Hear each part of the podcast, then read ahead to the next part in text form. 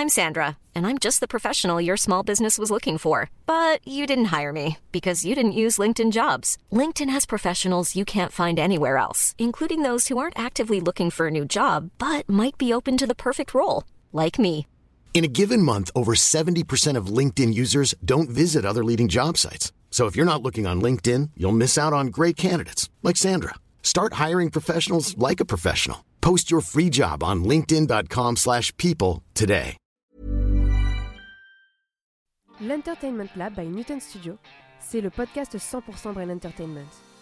Créatifs, responsables de marque, directeurs de plateformes technologiques, Pure Players Entertainment et Communicant 3.0 nous partagent leur point de vue sur l'avenir des marques et du divertissement à l'ère digitale. Ce podcast est animé par Alexis Ferber.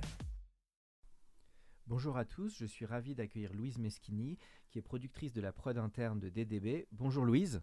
Bonjour Alexis. Donc on est ravi de t'avoir pour ce podcast qui va, euh, va parler de production, mais au sein des agences de publicité. Euh, tout d'abord, comment t'es arrivé à ce métier et En quelques mots, euh, bah, ton parcours? Écoute, moi j'ai un, parcours qui était. J'ai des parents qui sont pas du tout dans le cinéma ni dans la pub. Euh, c'est juste des ouvriers. Et en fait, j'avais envie de faire du cinéma depuis très longtemps. Et, et quand j'ai eu l'opportunité de faire mes études supérieures, je suis partie dans le cinéma. Voilà, et j'ai alterné, j'ai eu la chance euh, de rencontrer des gens et j'ai alterné euh, la pub et les longs métrages pendant des années. Et, euh, et ces 20 dernières années, je suis que sur la pub. Ah super, ah, j'ignorais que tu avais été dans le cinéma, donc on va bien s'entendre puisque c'est une de mes grandes passions. Et tu as été sur quel film alors? Tu étais en prod, en dire prod ou tu étais sur quelle Non, non, fonction? Non, au départ, au départ j'ai été, euh, stagiaire euh, régie, D'accord. mais sur des gros films en Italie. J'ai fait le, le- Les aventures de Baron de Munchausen euh, de Wow. Terry Gilliam, euh, j'avais 20 ans. Pas voilà, en stagiaire régie et j'ai enchaîné parce que j'étais à Cinecittà à ce moment-là. J'ai enchaîné avec euh, Ginger et Fred de Fellini. Ah, oula, Voilà, ah oui, tu et tapes très fort là. Euh, D'entrée là, de Terry Gilliam et Fellini, je pense qu'on peut, on est dans le top 10 des plus grands réalisateurs quoi. Ouais, j'ai pas fait énormément de longs métrages, mais j'ai fait avec des grands réals. Wow. Le peu que j'ai fait avec de grands réals. Et, et donc les, si tu, et là dans les deux, tu étais l'équipe régie. alors. Stagiaire régie. Et après, j'ai été, euh, j'ai été toujours en, j'ai été régisseur adjoint sur des longs métrages en France. C'est drôle que tu mentionnes les aventures du baron de Munchausen. Ce film, je l'avais vu enfant et il m'avait énormément marqué par son ambiance, son Ah côté euh, très étrange. euh, Qu'est-ce qui t'a marqué dans ces deux, ces deux tournages? Parce que c'est des univers incroyables, quoi. C'est Cinecittà qui m'a marqué. Enfin, après, à Oui, part les euh, studios. les studios qui sont absolument incroyables de Cinecittà, et, euh, et, et et de travailler avec ces deux grands réalisateurs, c'était, euh, c'est absolument incroyable. Même si j'étais cinquième stagiaire régie, j'étais sur le plateau quoi qu'il advienne, donc c'était bien. Tu les as vus bosser un peu, donc Terry Gilliam et Federico Fellini, le- Oui. en- sans faire toute leur, leur bio et parler de tout le Non. podcast là-dessus, mais c'est qu'est-ce qui t'a marqué chez l'un et chez l'autre dans leur manière de diriger?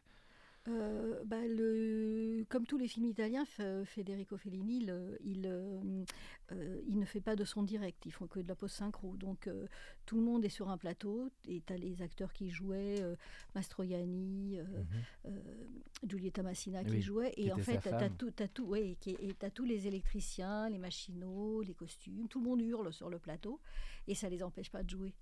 Ah oui, parce, Parce qu'ils refont le son derrière Ils des refont acteurs. le son derrière. Donc ça, ça, c'est quand même spé- spécial, spécifique. hein, C'était spécial, mais c'était euh, c'était comme ça sur, euh, sur les tournages, en tout cas de celui de Fellini. que Donc c'est super vivant, il y avait de l'ambiance, Ah, les pas, techniciens, ça, euh, la bonne pasta. Et, et- et sur Terry Gilliam, comment tu Oh, le bah, définirais c'est- bah, C'était bah, c'est fascinant. Terry Gilliam, c'est un très grand réalisateur aussi. Et, et je ne vais pas le définir parce que je n'ai pas à le définir, mais c'était une très grande aventure pour moi d'être sur ce tournage-là pendant six mois. Quoi. D'accord. C'est drôle parce que sur notre podcast précédent, j'avais mentionné le making-of de Terry Gilliam sur le Lost in La Mancha, où il, quand il essayait de faire son Don Quichotte, Ça, et qu'il avait tout le temps essayé. Alors il a fini par le faire, mais je parlais de making-of où il voyait les F-16, toutes les difficultés de production qui rentraient en jeu. Alors ça, tu sais, donc tu as basculé ensuite dans l'univers publicitaire. Comment ça s'est fait finalement cette bascule euh, Bah, J'étais partie en Italie pour faire une pub euh, où je devais rester 15 jours. Et euh, j'ai rencontré euh, le producteur Exé, était le, mari de Monica Vitti. Et, je, lui ai dit, je t'en supplie, fais-moi rentrer dans le long métrage, on a Cinecittà. Et il m'a, m'a hébergé pendant un an et demi. Et je suis restée 18 mois parce qu'il m'a mise justement en tant que stagiaire sur, sur, sur ces deux films-là qui, qui se sont enchaînés. D'accord. Voilà, et après, je suis revenue à Paris parce que moi, je, suis, euh, je vis en France et, Mhm. et, euh, voilà, et ma vie est ici. Et euh, j'ai réenchaîné ce que je ne connaissais personne sur le, sur, en France sur le long métrage. Et donc, du coup, bah, j'ai enchaîné sur de la pub et j'ai fait euh, de la pub comme directrice de production, assistante, directrice de production. euh. Voilà. Et puis Au sein de quelles agences alors comment ça Alors non, là j'étais euh, j'étais intermittente du spectacle. D'accord. euh, du coup, euh, je sur les tournages quoi. sur les tournages. Donc j'allais de production en production. Ah très bien. Et donc et tu es arrivé donc chez DDB euh, à, à quel moment Je suis arrivée chez DDB il y a une dizaine d'années. Mhm. Voilà, j'ai eu une dizaine d'années. J'ai euh, la chef de service m'a appelé pour faire euh, de la TV production, ce que j'ai fait pendant neuf mois. Euh, après, je suis repartie et euh, je suis repartie en tant que productrice euh, à l'extérieur et je suis revenue parce qu'ils avaient une prod, une prod interne Mhm. qui n'exploitait pas du tout, mais qui voulait exploiter. Et donc, Sophie, qui est Sophie Mégrou, qui est une très grande TV prod, m'a m'a confié la prod interne. Voilà. Et j'ai commencé comme ça, super. toute seule, dans, dans mon bureau. Ah bien. Tu as démarré le, le- le département prod quoi. j'ai démarré de from scratch, parce qu'il n'y avait rien. Bon. Et alors aujourd'hui vous êtes une équipe qui est plus constituée j'imagine. Il y a combien de personnes aujourd'hui à la prod interne de DDB Maintenant, en fixe, on est euh, trois à la prod vidéo. Mhm. J'ai moi, j'ai deux chargés de prod qui travaillent avec moi, et j'ai mon producteur print qui, euh, qui travaille euh, avec son assistante. Donc on est, on est cinq en 3 et 2, 5, oui, c'est ça, on est cinq en, en- en fixe. D'accord. Et, donc, après, le reste, c'est des freelances. tu l'as dit en support, il y a de la vidéo et du print, donc on est vraiment sur ces deux formats en priorité ou? Oui, D'accord. on est en vidéo et en print. Alors c'était intéressant, je voulais t'accueillir aussi parce qu'on va parler un peu du- de la production publicitaire en interne, parce que je sais qu'il y a eu des mouvements assez forts depuis quelques années où les grandes agences ont eu tendance à, à réinternaliser la production, là où elles faisaient souvent des appels d'offres de boîtes de prod externes. Comment tu vois ce métier Alors? C'est une manière aussi de, de garder la cohérence euh, de fabrication euh, en interne? Si tu peux parler peut-être du processus de fabrication et de comment ça a évolué pour toi. Processus de fabrication, en fait, ils ont ouvert DDB, euh, cette prod interne, euh, pour euh, faire tout ce qui était digital. Tout des, tout des petits contenus qui, sont, qui étaient petits budgets, Mhm, qu'on ne voulait pas sortir à l'extérieur et qu'on préférait produire en intérieur, en interne. mhm. Donc euh, ça a démarré comme ça. Et euh, voilà, mais le but de l'agence DDB, il- c'est a priori, parce que ça fait quand même 7 ans que j'y suis, ils ne développent pas la prod interne comme pourrait être euh, développé chez Prodigious, où Oui, ils font à grande beaucoup- échelle. à ouais. grande échelle. Euh, DDB, c'est surtout très créatif Mhm. et, euh, et ils veulent, alors je ne dis pas ce que je fais euh, ne soit pas créatif, mais tous les sujets télé, par exemple, passent par le service TV, TV Mhm. qui, qui les produit à l'extérieur. Moi, je produis essentiellement euh, du digital, Mhm, certaines pubs télé pour, DDB, pour Score DDB. ok. Euh, voilà, ça se. Très bien. voilà.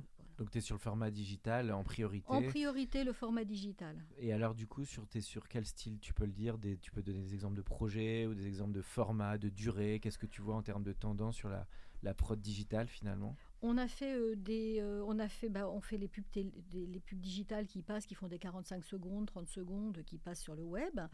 Euh, des fois, c'est, ça passe à la télé aussi, ça peut.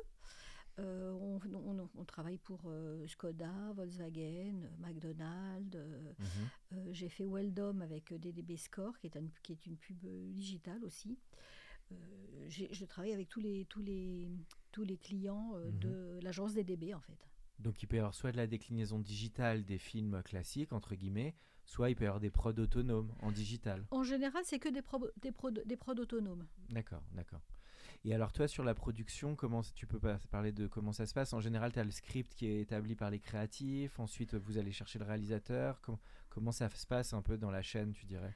Dans la chaîne, nous, on a euh, le boss de toute la partie, euh, de toute la partie euh, production, Mhm. qui est Fabien Donnet, qui récupère tous les boards et qui les dispatche soit au service TV, soit au service euh, de prod interne. Euh, voilà, il y a des choses qui nous met à nous, des choses qui met euh, suite à une discussion avec des créatifs, par exemple. Et, euh, et ensuite, euh, une fois que les, pro- les, les pro- les projets sont chez moi, eh ben je, je, je- je regarde le board, je fais une réunion avec les créatifs et les commerciaux pour avoir un brief précis. Mhm. Et ensuite, euh, je cherche les réalisateurs. Voilà. Donc j'ai accès forcément en prod interne, j'ai accès à beaucoup beaucoup de réalisateurs parce que j'ai un gros carnet d'adresses et, euh, et si j'ai pas le réalisateur dans mon carnet d'adresses, ben, je vais le chercher par exemple. Mais je ne vais pas les chercher dans les dans les boîtes de prod dans lesquelles ils sont euh, Affilié. oui. affiliés. Je vais pas me griller avec tout le monde. Et les réals sont de tout style. Tu vas pas avoir du réal un peu plus JRI, du réal un peu plus fiction. J'imagine tu t'adaptes évidemment au style de- du format, quoi. Exactement, je m'adapte au, je m'adapte au format, je m'adapte au film, je m'adapte au sujet, euh, je m'adapte à ce que veulent les créatifs Mhm. et je trouve euh, la perle dont ils veulent. Donc, le réal ou la réal reste un ingrédient clé évidemment puisqu'il va prendre en charge toute la réalisation du, du projet. Euh, Qu'est-ce que tu trouves les autres défis finalement de prod? À t'écouter, j'ai l'impression qu'il y a une tendance à l'agilité. Il y a des budgets qui sont un petit peu plus serrés, faire un peu plus attention. Tu sens que ça, ça se développe de plus en plus? Écoute, je pense que le mot agilité, euh, c'est le mot de la décennie. hein. Oui, oui. Moi, c'est c'est un ce peu la je- tarte à la crème, j'ai envie de Moi, dire. c'est mais- ce que je leur dis, c'est moi, je suis la Pietra Gala de la production. D'accord. Parce que, effectivement, c'est le mot, il faut être agile, euh, mais on est forcément agile quand on est en prod interne, mais même à l'extérieur, maintenant, on est forcément agile parce que les, les budgets sont serrés, euh, Mm. euh, les, les- les créations restent, euh, restent des fois importantes et des fois, tu as un petit budget et, tu dois faire des pieds et des mains. Donc, nous, on essaye en tant que prod interne de, de faire les films les mieux, les mieux possibles Mhm. et qui plaisent vraiment euh, aux créas. Bien sûr. Et tu vois quels enjeux vis-à-vis des annonceurs? Donc, est-ce que c'est toujours là en amont, la conception, de trouver là quand même la bonne idée créative, la bonne piste? Après, il y a l'enjeu de- du tournage, la post-prod. Quels sont les enjeux que tu trouves importants, toi? Tous les enjeux sont importants en prod parce Mhm. qu'une fois qu'on a tourné le film, il faut que la post-prod soit bien puisqu'il faut de toute façon finaliser ce film. Donc euh, à, à tous les niveaux, c'est des enjeux importants. Il faut trouver les bons techniciens, il faut trouver euh, euh, les, euh, les, bons, les bons repérages, il faut trouver Mhm. la bonne boîte de post-prod qui va te suivre pour faire les films. Donc, Mhm. et le bon réal, surtout le bon réal qui, qui puisse te suivre. Donc tout est, tout est important. Et par contre, post-prod, vous l'internalisez pas Ça peut être avec des... Ça dépend, j'imagine, des cas entre une structure de post-prod et vous Bah, on n'a pas de. Enfin, si, DDB a une structure interne, a une, post-prod interne, mais, euh, mais euh, en général, il ne s'occupe pas de, de nos films à nous. Mhm. Donc, euh, nous, en digital, par exemple, tous les films digitaux que Maul produit, je les externalise à l'extérieur ou avec, des fois, selon les- la configuration, euh, euh, dans des petites structures, Mhm. pour qu'on puisse être aussi agile d'un point de vue prix, en fait. Ok. Et alors, il y a, qu'il y a quelques projets dont tu peux parler? Parce que je sais que souvent, euh, les, on ne peut pas trop parler des projets en train de se monter, mais peut-être dans des réalisations qui t'ont marqué euh, ces dernières années. euh. Euh, on a fait un. Oui, oui, oh bah, j'en ai, j'en ai plein. Les films, une, quand une fois qu'ils sont sortis, on peut en parler. c'est sûr, hein. c'est l'avantage. C'est l'avantage. Non, on a fait une, une série pour Maïf, qui était Paris euh, 2024, Mhm. qui était l'interview de sportifs de haut niveau pour euh, candidater euh, pour, pas- pour, la, pour, la- pour, le, pour l'investiture de Paris euh, 2024 à Ah, Paris. sympa. Et on a fait ça pendant euh, sept mois à Paris. Ah, on tournait hein, une semaine par mois. Ouais. On, fe- on tournait par module de 12, euh, 12 modules, 12 une minute. Mhm. On avait, euh, voilà, et on avait le, le- le- de- donc on avait trois semaines de prépa, une semaine de tournage, trois semaines de prépa, une semaine de tournage, et entre-temps, évidemment, on, on démonte le... On démonte le décor, on range le décor et on revient trois semaines après. Ah, donc tu avais, un studio, tu tournais à chaque fois dans un lieu unique on Ouais. tournait dans un studio, dans un décor qu'on avait euh, conçu pour euh, qu'il soit design euh, avec une arrivée de, de- de- avec l'arrivée des, Les sportifs. des sportifs qui s'asseyent sur un cube un peu lumineux et, euh, et voilà on faisait ça 12, euh, 12 modules à chaque fois pour que ce soit pas trop lourd en tournage et pas trop lourd en post-prod parce que faire euh, 54 d'un coup euh, c'était Oui, très lourd et surtout costaud. on n'avait pas spécialement 54 sportifs qui étaient euh, qui étaient euh, dispo au même moment donc euh, on faisait des sessions euh, d'une semaine à chaque fois. C'était une difficulté, les dispo des sportifs ou leur sélection. J'imagine ça, ça a été un enjeu, j'imagine. La sélection, oui, on avait pris une GRI euh, pour trouver euh, les sportifs qui, qui avaient des, des profils intéressants et des choses à raconter, parce qu'à chaque fois, le, profil, le, le sportif racontait euh, une de ses histoires. Et Mhm. donc, c'était c'était important de, de prendre le temps de les choisir et, que, et d'être en accord avec le client. Super. Et là, t'avais quelle durée sur chaque épisode? Euh, C'était des. euh, une minute, je crois. une minute. D'accord, donc c'était assez assez court. Pas trop d'aller-retour client parce que tu veux te révéler. Oh, bah si, on a toujours, un petit peu. toujours un petit peu. T'as un point de vue là-dessus sur les allers bah, Ça fait partie du jeu, tu ça fait- dirais. Ça fait partie du jeu. On fait de la pub, on travaille pour des annonceurs, donc il faut, il faut qu'ils aient euh, forcément. Satisfaction. Bah oui, forcément. Forcément. Tu vois, alors nous, c'est vrai qu'on est sur un podcast qui est l'Entertainment Lab qui parle beaucoup du, euh, fameux brand content. Alors, le terme est toujours un petit peu, je trouve ça fait un peu jargon. Puis le brand content, c'est pas très nouveau quand on lit les, guides de brand content. C'était le guide Michelin à l'époque. Donc, ça, en fait, ça date depuis longtemps le brand content. Et une bonne ou même les soap opéras, finalement, c'était aussi du brand content. Les premiers euh, qui sponsorisaient les séries à la télévision, etc. Toi, aujourd'hui, alors là, c'est intéressant l'exemple que tu as donné d'une prod mutualisée dans l'univers du sport, en plutôt un peu en studio et tout ça. Qu'est-ce que tu trouves dans les formats qui sortent finalement? Ça devient de plus en plus mutualisé, plus récurrent, côté un peu série. Qu'est-ce que tu trouves comme les tendances de ce, qui, ce que les marques finalement ont tendance à valoriser en ce moment? Euh, nous, comme on est dans le brand content, Mm. justement, digital et brand content, on nous fait faire beaucoup de TikTok. Ah oui, voilà, de plus en plus. On nous fait faire beaucoup, beaucoup de TikTok sur des, euh, sur des marques comme McDo, euh, comme euh, bon, une autre marque dont je ne peux pas parler puisqu'ils n'ont pas commencé. Mais en tout cas, voilà, en tout cas, McDo fait beaucoup de TikTok pour McDo. Ok, donc pour vraiment alimenter leur fil TikTok et de, et de produire. Et tu, ça. alors ça c'est intéressant pour toi qui est passé entre Munchausen et TikTok, c'est c'est les grands écarts. Comment tu vois sur le- les enjeux de ce type de prod? Est-ce que c'est faut garder de la spontanéité Est-ce que parce que ça c'est une, une question- je sais pas si tu as un point de vue là-dessus. Comment à la fois faire orchestrer une prod, c'est quand même la prod, le réal, nanan, la fabrication, et en même temps être devant la caméra sur les réseaux sociaux, c'est souvent un peu soit un influenceur, soit quelqu'un qui est un peu mis en avant.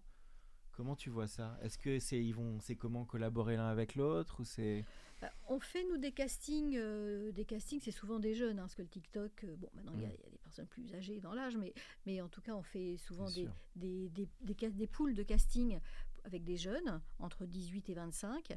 Et euh, quand on a des TikTok, par exemple, au McDo, on, on- on- on- on prend euh, ces, ces, ces, Mhm. ces- ces jeunes-là, et après, on leur, on leur envoie le script, et on filme avec eux. euh, on, filme, euh, on filme comme un vrai film, en fait. hein. Sauf que c'est une équipe plus légère, c'est plus agile. Oui, là il y a plus pas mal de rapide. capsules vous et on, tout de fait, suite. et on peut faire 5-6 capsules dans la journée.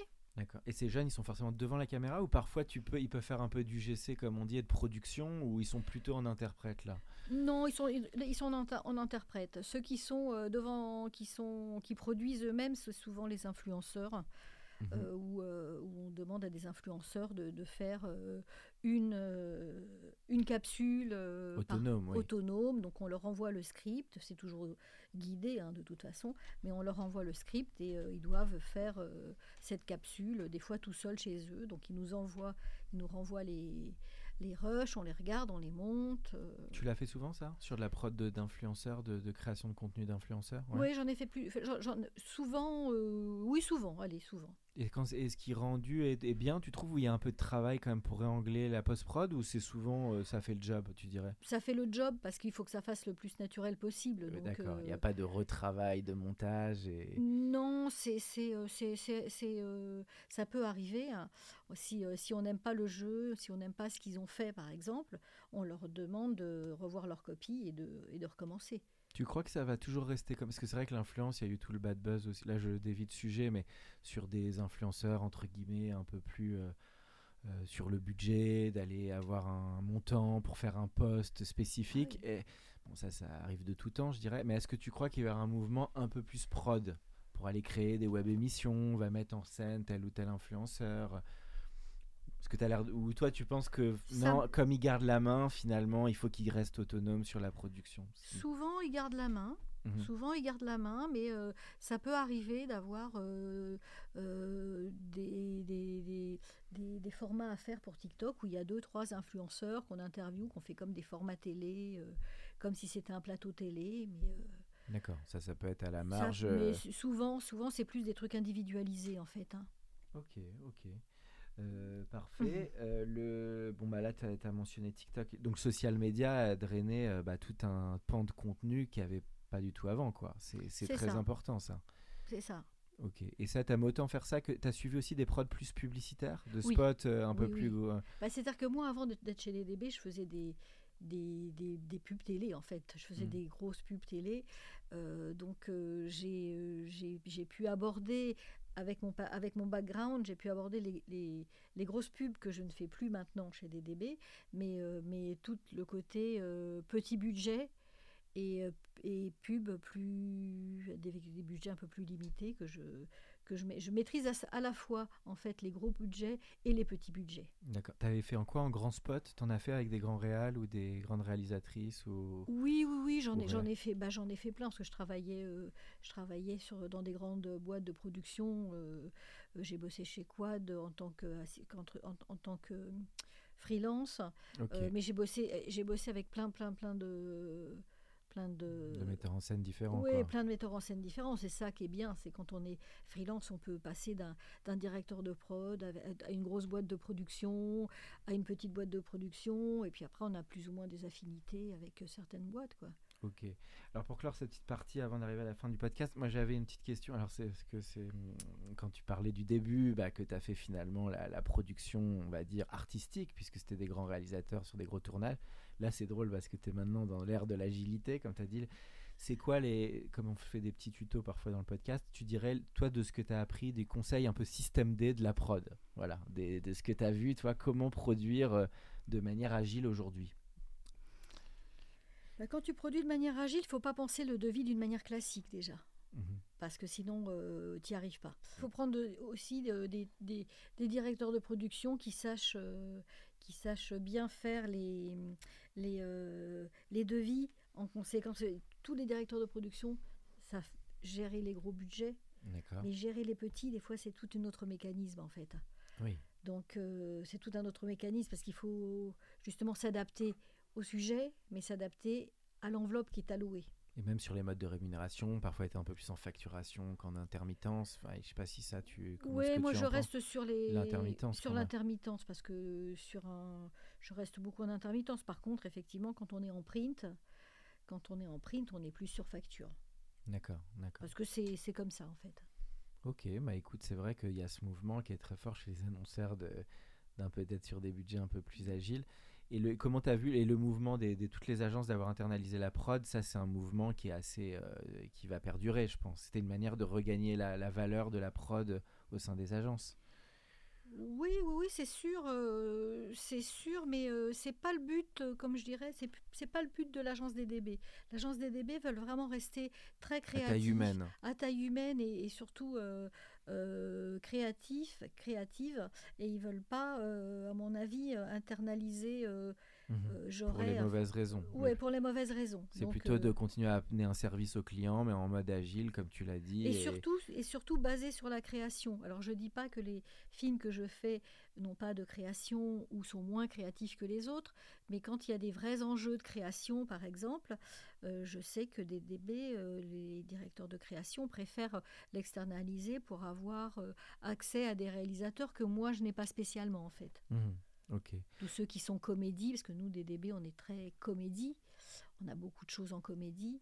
Donc du coup, les, les réals qui sont en comédie sont beaucoup dans des boîtes de prod déjà bien établies en fait. Ça reste le culte du réal ou ça tend à changer? Ça a été un peu plus sur le script ou le finalement l'écriture ou le non, ça reste beaucoup le culte du réal. Ça reste, puisque c'est lui qui chapeaute le tournage oui, et, c'est vraiment le culte du réal, je trouve. Ok, ça, ça, ça, ça reste euh, constant depuis euh, quelques temps. Euh, Louise, une petite question plus. c'est la question. je... pourrais, juste te dire par rapport à mon parcours. D'accord. J'ai un parcours à 360 degrés en fait, parce que j'ai travaillé en tant que technicien, j'ai travaillé en, temps, en agence, mhm. j'ai travaillé chez l'annonceur. donc du coup, j'ai les la vision à 360 degrés. Donc, euh, euh, quand je reçois un, board, quand je reçois un brief commercial, je, j'ai, euh, j'ai la vie, je, sais ce que veut le client dans mhm. sa tête, j'ai la vision de ce que veut le créa dans sa tête et j'ai la vision de ce que veulent les commerciaux. Donc ça me permet de pouvoir faire un devis en sorte que je, je n'oublie pas, je n'oublie pas le, côté client dans, dans, mes, euh, dans, dans l'équation. Dans l'équation, parce que c'est important quand même. C'est quand même eux qui payent. Donc il faut vraiment avoir le côté. Euh, voilà, c'est cette vision à 360 degrés que j'ai dans, dans, ma formation, où je pense qu'il n'y en a pas beaucoup sur la place de Paris qui l'ont en fait.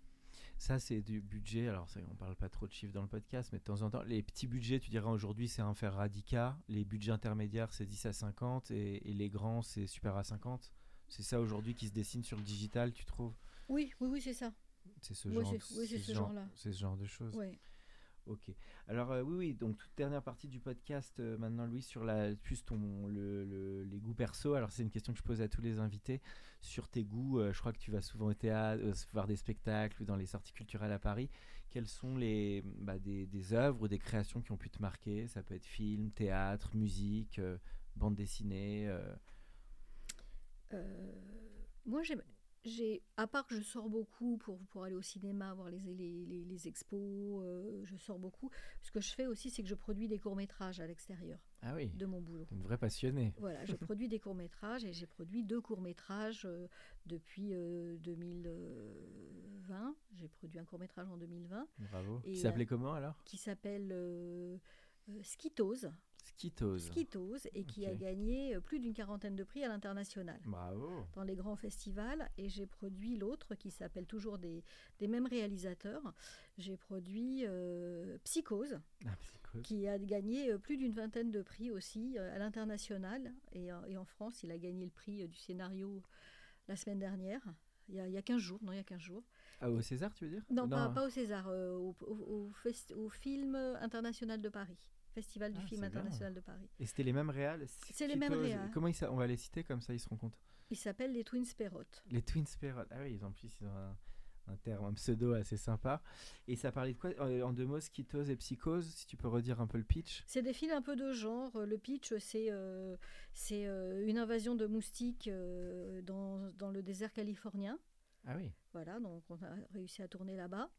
Et, euh, et, le deuxième, c'est euh, le deuxième psycho, c'est une, c'est, euh, c'est un sujet un peu de société. Hein. C'est, c'est un, un, jeune qui sort en qui sort en boîte de nuit et qui couche avec une nana avec lequel il a un flash. et il a toute cette angoisse de la remontée du sida, donc il va voir le médecin. Et ah c'est aussi un film de genre. Ah oui, donc c'est des sujets assez engagés. Euh, et, euh, et, assez... et c'était tourné en, HD ou tu imagines, oui, tu étais, étais, en numérique là-dessus Oui, c'est en numérique, oui. D'accord. Et donc là, tu as fait tout le cycle de post-prod, le, enfin, les Unifrance, les festivals, parce que tout ça, c'est assez important pour les cours. Oui, oui, oui, mais en fait, on l'a produit, euh, on l'a produit, en fait, j'ai en fait géré leur argent, en fait, garçon, comme ils travaillent, pour euh, ils mettent de l'argent ils ont mis de l'argent de côté et je leur ai produit au mieux avec mon directeur de production. On, leur a produit le court métrage. Donc du coup euh, tout le côté budgétaire c'était nous qui le faisions et eux ils avaient le côté artistique et on a fait voilà de très de très jolis films et qui euh, qui ont bien marché en festival. Donc c'est une vraie un vrai plaisir quoi. Et tu aimerais aller au long un moment sur la production? Je, alors le long, euh, j'en ai jamais fait en tant que productrice. Euh, je je sais pas. Oui, j'aimerais bien, mais je ne pense pas que je produirais des longs métrages. C'est euh, c'est déjà oui, c'est encore un autre métier. C'est un autre métier en fait. Il faut laisser ça aux gens qui savent le faire. Ok. Et après, en goût, ça peut être. Tu parlais, tu es allé souvent au cinéma. Les, les choses que tu as vues récemment qui ont pu te marquer, toi? J'ai vu. le dernier film que j'ai vu, c'est la semaine dernière, c'est The Fableman. Fableman, voilà, exactement. Que j'ai vu aussi. Qu'en as-tu pensé? J'ai adoré. J'ai adoré. et c'est vraiment un. Bon, c'est vraiment un très grand réalisateur et, ah bah et, et, dans sa carrière, on ne peut pas dire qu'il ait fait euh, une bouse hein, dans ses films. Hein. Tous les films, du premier jusqu'au dernier, il n'y a pas un. Pas une faute, quoi. Il n'y a pas une faute, quoi. Il n'y a pas une faute. C'est lesquels t'ont le plus marqué de, de Steven, comme on dit? La liste de Schindler, euh, il y a... Euh, il faut sauver le soldat Ryan. Oui, rencontre du troisième type. Arrête-moi si, arrête si, tu peux. Exactement. Dans de la mer. Dans de la, dans de la mer, ça m'a traumatisé pendant des années. Euh, oui, bah, tous ces films. Duel, même son premier film, qui est absolument incroyable. non, ils m'ont tous... même le, les aventures de Hugo Cabret. Ouais. Ça, c'était Scorsese, je crois. J'ai un doute. Ah, si, je sais pas. Si, si, t'as raison, c'est Scorsese. Tu, tu, couperas. Hein. C'est pas grave, non, mais c'est marrant, ça fait partie du charme. Non, non. Et, le, et ce qui t'a marqué dans Fableman, c'est le fait qu'il se parle de cette. C'est soit très intime finalement. Il se découvre sur un truc qu'il a jamais raconté de sa propre vie, quoi. C'est ça. Il, peut passer du fantastique au, euh, au très intime et euh, qui est absolument une une pépite.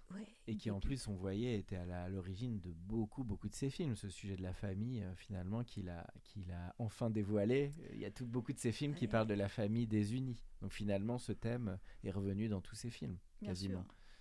C'est le, euh, socle de, le socle de tous les réalisateurs. Mais c'est assez marquant, je trouve, qu'un réalisateur qui est autant associé au blockbuster, au grand public, finalement, plus ça avance, plus il va vers des choses intimes et artistiques je trouve que ça raconte quelque chose. même si malheureusement ces deux derniers films n'ont pas fait le plus d'entrées.